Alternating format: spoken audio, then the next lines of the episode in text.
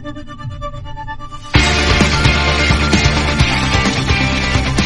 ever get the feeling that everything in America is completely fucked up?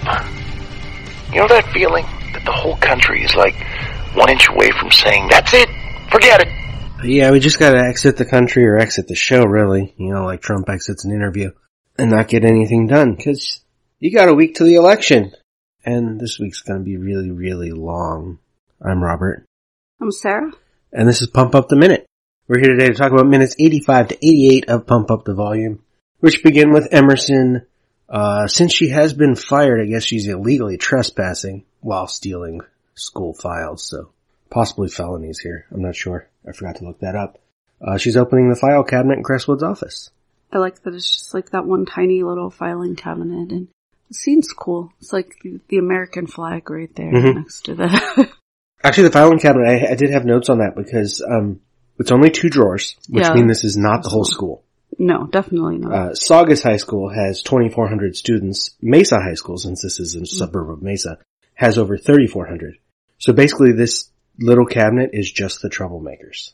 It also is out of place. It's slightly in touching the window frame, like it was Yeah. positioned badly, and it's in front of an outlet. So just like we heard earlier, they moved this cabinet into the office, into Creswood's office to keep it to, together. So that's a nice touch. Um, but also, I think some of the prop people screwed up because when they pulled the drawers out and put them back, they put the one with the lock on the bottom, which is not how these cabinets work. But yeah, she opens it up. We get an insert shot of her grabbing Chavez Louis and pulling out the file and taking it with her. And then we go to Mark outside and he is walking around near the FCC trucks, which is not the way off school grounds. Yeah. Which, if we're paying attention, means he's already planning to go on the air because he's checking out what's going on. He's just kind of wandering around, so I guess planning what Yeah. he's gonna do later. He's like, they have trucks to triangulate. How do I get around this? So he's thinking. Then in the script it says a limousine glides up to the cluster of yellow FCC trucks. The press are waiting. A slick politician type steps out. He is Arthur Watt, 50, of the FCC. He arrogantly acknowledges the flashbulbs as his due. So Watts is supposed to be an arrogant little dude. As he presents, Shep is already coming up to him before he even gets out of the car. There he is, Mr. Watts, Mr. Watts, Shep Shepard, Channel 6 News here. And Watts immediately gets out of the car, says, good evening. He knows he's, he knows he's on the news. He's having a good time. And Shep asks him, how does Washington intend to deal with this situation? Uh, in the script, Watts says, good evening, rumors and falsehoods notwithstanding, and then says the line again in the script. We at the FCC feel that democracy is all about protecting the rights of the ordinary citizen. Unregistered radio will result in programming of the lowest common denominator, the rule of the mob. Was it unregistered or unregulated? That's registered unregulated. Sorry. It's okay. Misread my own script. It's odd that he said protecting the rights rather than protecting the safety. There's always this rights versus safety Hmm. kind of, not jargon exactly, but what's the word I'm looking for? I don't know. Not propaganda exactly, but this, Oh, this yeah, whole yeah. idea of whether we have like rights versus safety. And you would think the argument almost should be, not that I would agree with the argument that the FCC would be protecting the safety of the ordinary citizen by not having them subject to unregulated radio, but saying programming of the lowest common denominator is just kind of funny because that's what we actually got in the 1990s with all of the what we talked about before the rise of the shock jock Yeah. era and Rush Limbaugh and Sean Hannity and all those people who are dominating now. But I don't think their radio is unregulated. no. We, we, we got both. We Yeah. got regulated radio, which is still programming of the lowest common denominator. And we actually have the role of an authoritarian mob Mhm. in power now. So, um, but Who wants an unregulated, uh, yeah, social media? exactly. That's one of the things they're fighting to do in this last week before the election is get rid of some of these social media rules like on Twitter where you have that extra step before you can tweet like and it's asking The you if you yeah. want to read are you sure you want to read are you sure you want to post without reading this article and Facebook has a few things that they've implemented as well so they're fighting hard to get rid of Get rid of those bots. yeah because it slows them it doesn't get rid of them but it slows them down Yeah. Well, and for like a day, it would have stopped them because they would have had to reprogram. Yeah. Uh, as Watts is talking, he's walking along. The script says to get the press a better photo opportunity. He's walking over to the trucks. But he discovers the trucks have already been hit by Hard Harry's graffiti commandos. I love that Mazz is just standing right there. we don't know that he's done any of the graffiti, but he's just No. standing right there. He made a sign. There's no reason we should think Right. he's a, The only one we know has done graffiti is Janie. yeah. Uh, and Watts says this is vandalism, not free expression. And uh, the script calls him pompous Watts. He hates to be embarrassed. He's furious. And then we cut to Mark's studio where he grabs uh, some switch box from underneath a, a rubber penis with an action figure on it. And then he grabs some other box that might be some sort of battery. He grabs the red box with the middle finger on air light on it. And we cut to a wide shot and we see that he drops that one particularly in the trash. And so it- this is a weird sequence because depending on how it's edited, you don't take it either of the ways the script expects you to. But the script wants you to first think he's dismantling everything and he gave up. Then the script wants you to think he's building something dangerous. Yeah. And I don't remember ever thinking either of those things. Yeah. I don't think I really thought either of those things either. I just thought, here's a bunch of electrical equipment that I don't know what it is. Right. Because I, electricity's the first test I ever failed in the sixth grade and I don't understand. Thought I wanted to be a scientist until I had to take that 20 question multiple choice test and got nine right. And obviously there are many types of scientists, but as a, an 11 year old kid who got a 45 on an exam, I was like, what is happening here? We still don't understand a lot of equipment. Well, and most of it, a lot of his equipment, I still not sure if it's the right equipment. He has things he doesn't need. I did like that the battery looking thing has red and blue wires pumping out of it. It looks kind of mm. like a heart, the way Yeah. they're arranged, like they're arteries and veins. One of the things that I liked is that Watts is just named Watts. Yeah. Because when I think about these, these few minutes, this section of this script, electric, for many reasons, It's just the word that comes to mind Mhm. most. So it's well named. Uh, weird thing on Mark's desk, uh, call bells from like a hotel desk. He has at least four of them. Three of them are right next to each other. So I guess he uses those a lot on his show, even though we haven't seen him use them. Uh, he picks up a big box with a handle, which is a portable generator from Kohler. Uh, and if we know electronics, we might notice the soldering iron nearby, which means we already know he's going to make something because it is plugged in. And he puts the larger switch box, which we will learn later is his harmonizer, on top of it.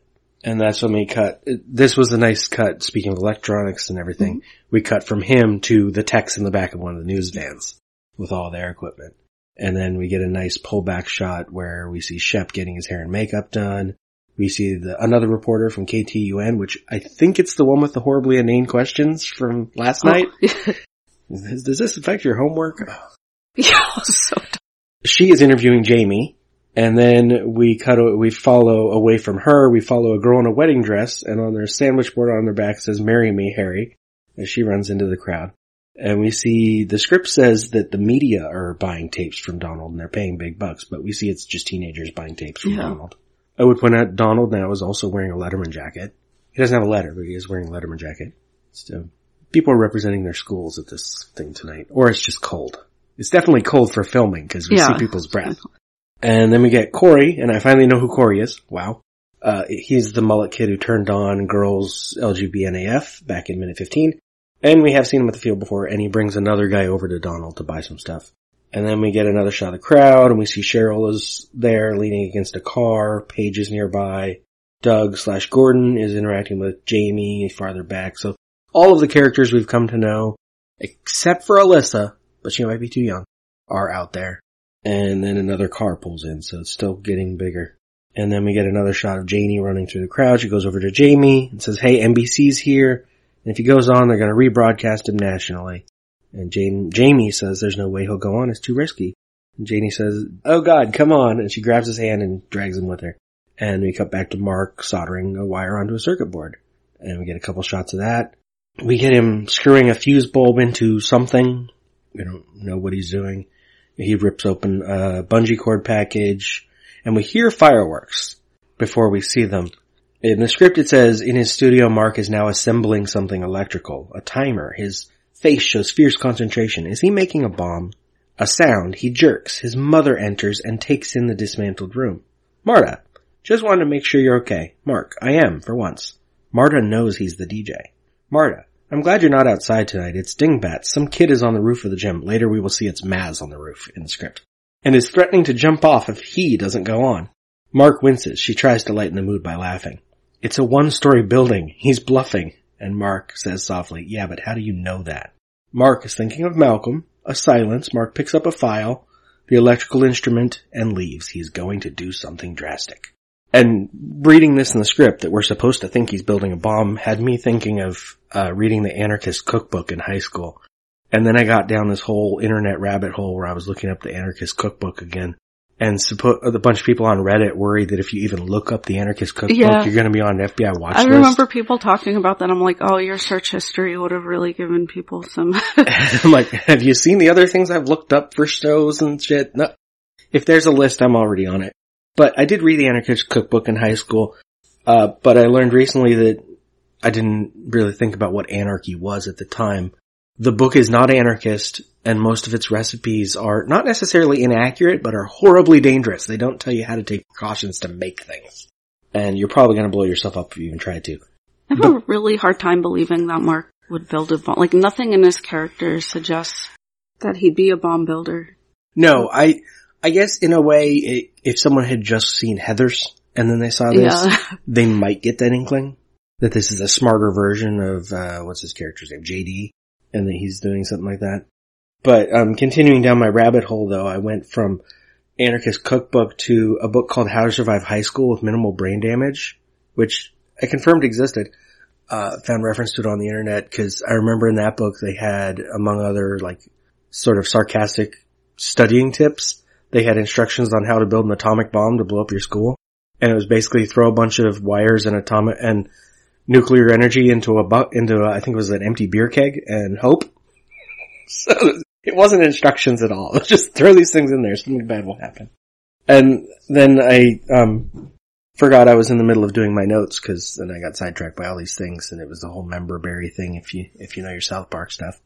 But so fireworks are set off over by the FCC trucks and Janie is dancing around and I'm like, oh, I wonder who did that because she's also the one we know has done graffiti.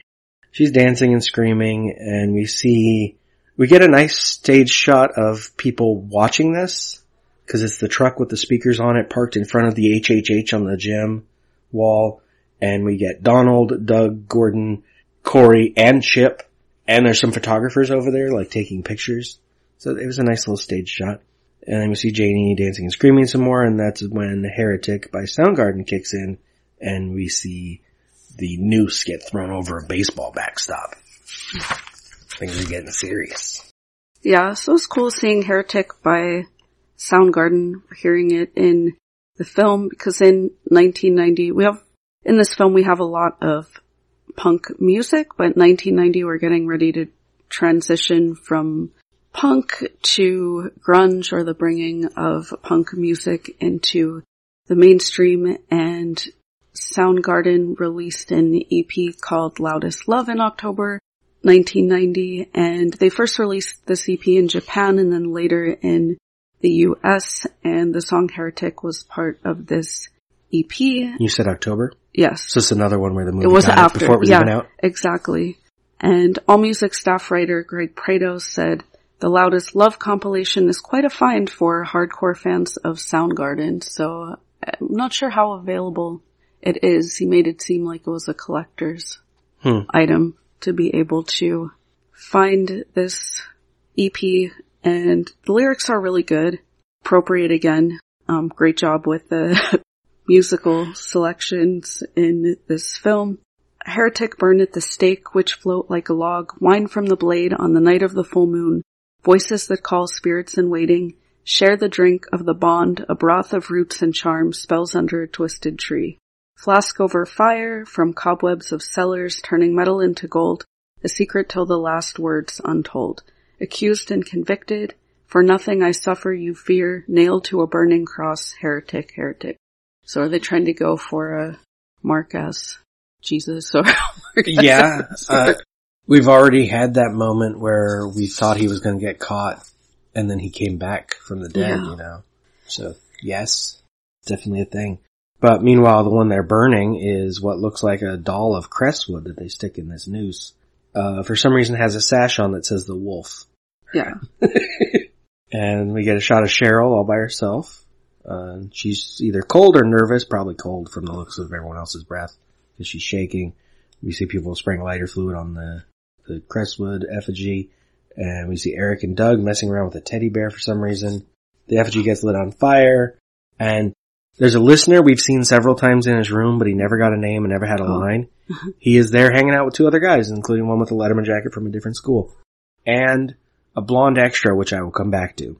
They seem to be having a good time, even though something got, just got set on fire. They're not even alarmed by this at all. Yeah.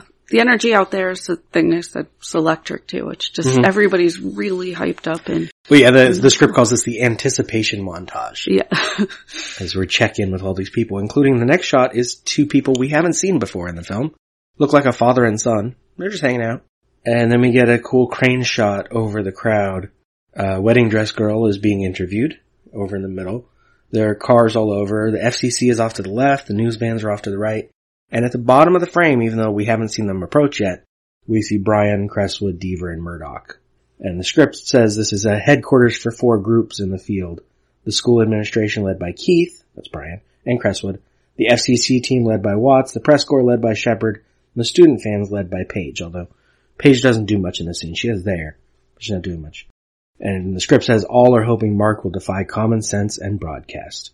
And that's when we get Mazz looking at his watch and saying, okay, everybody, everybody, 10 seconds to Happy Harry Hard On.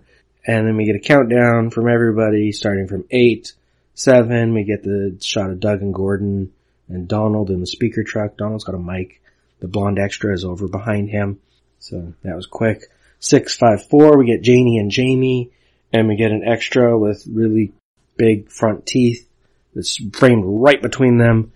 Three, two, one, we get Mazz, and that same big tooth extra is off to his left, so that person's in two different places during the same countdown.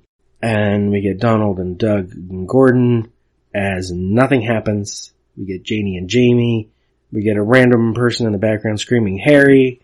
Another person saying, shut up, you guys. And we get a shot of Cheryl. And then we come back to Mazz and says, come on, we're right here waiting for you right now.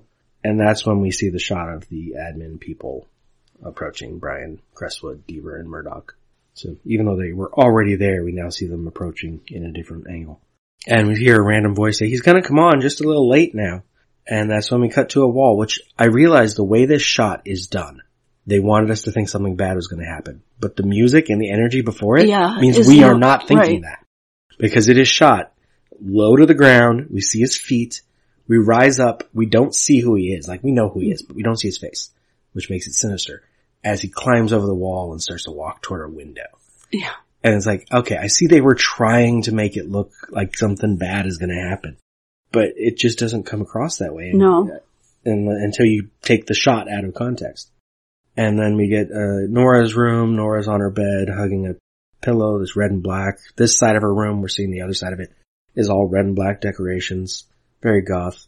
And she's staring at the radio. In the script, uh, it says the hard Harry clues are gone from the wall. Her face is washed and we feel she blames herself for everything and doesn't know what to do. Which I'm not sure I get that comes across in the movie. Yeah, I don't think it does. And Mark enters through the window behind her. He says hi. She says hi. He says, are you okay? And she says, yeah, fine, great, never been better.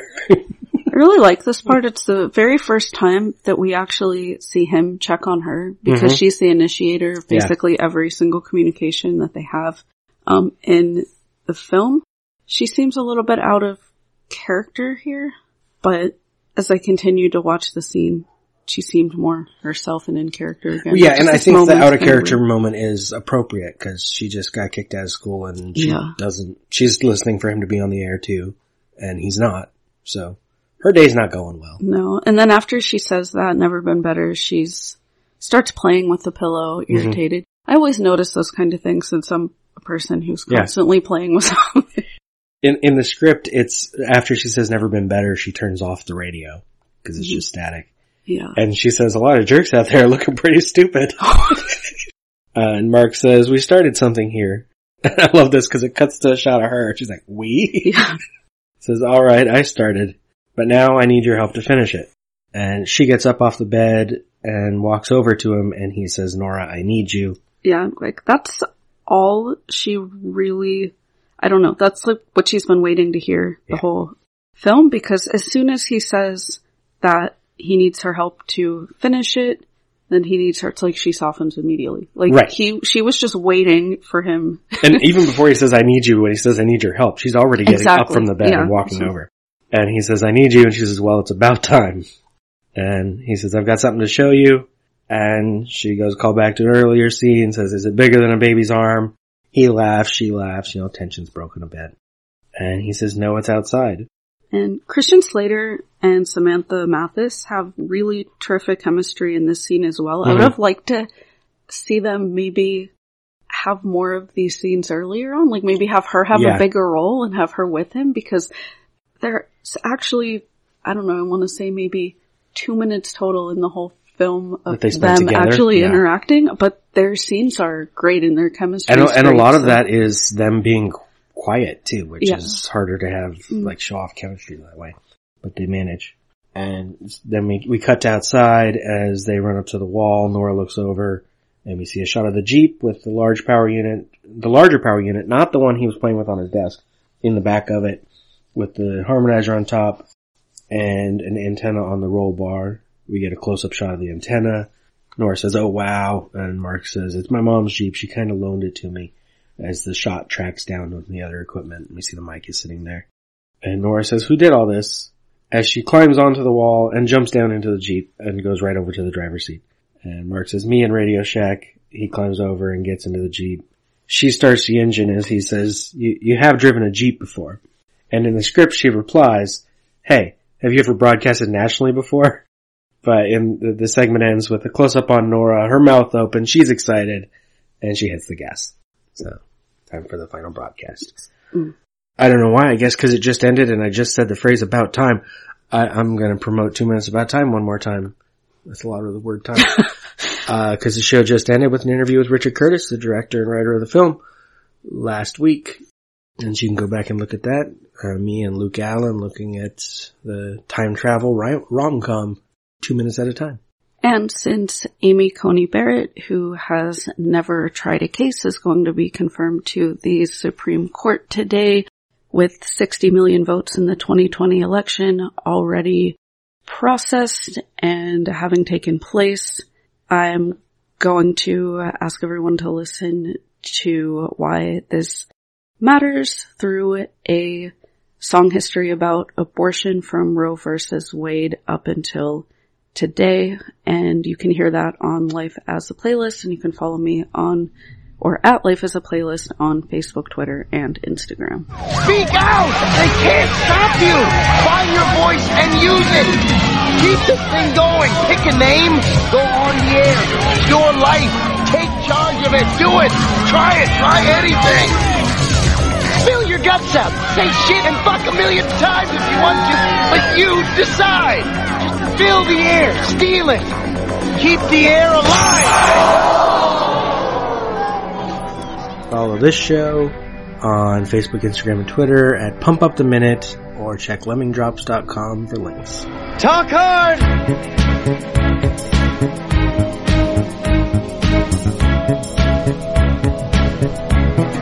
Everybody knows. Everybody knows. That's how it goes.